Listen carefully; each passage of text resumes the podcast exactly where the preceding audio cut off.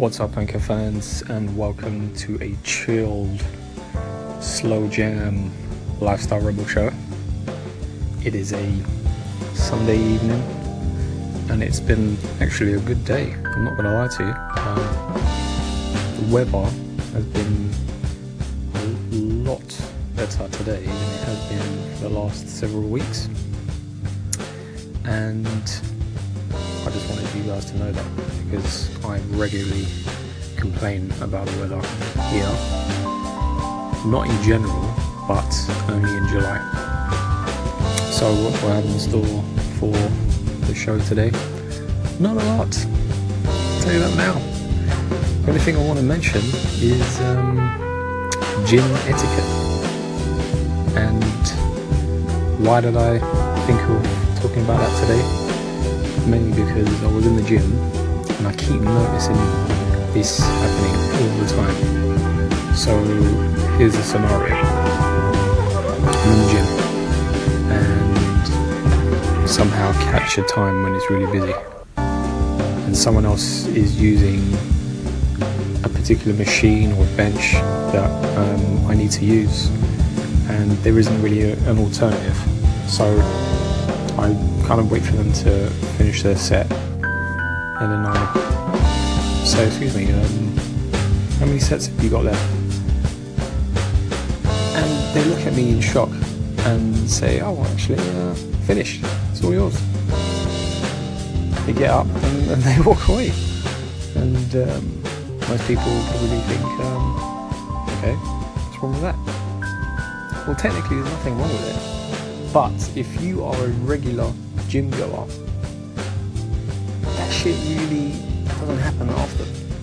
what I mean by that is people usually say, oh, um, let's say, okay, a, a, a, gym goer, right, you know, somebody regular will say, uh, I've got about two sets left. And you'd be like, okay, cool, no worries, I'll wait. And usually, you know, it's a 50 50 uh, shot but they'll offer to say, look, you can jump in if you're, you know, doing the same kind of uh, exercise I'm doing. And then you just take rests when they're working and vice versa. Or other times, they just say, okay, thanks. Um, when you suggest that, you know, you wait for a few minutes. And that's cool. Um, and in my gym, they just get up and leave. And I'm thinking, like, relax, finish your set, I'm good or we can, you know, go back to back. But they don't. They just get up and leave. So I'm classing them as a non-gym goer.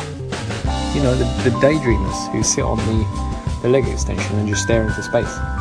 Um, or using the phone and just sitting there with a rest period of like six minutes, which is just unacceptable.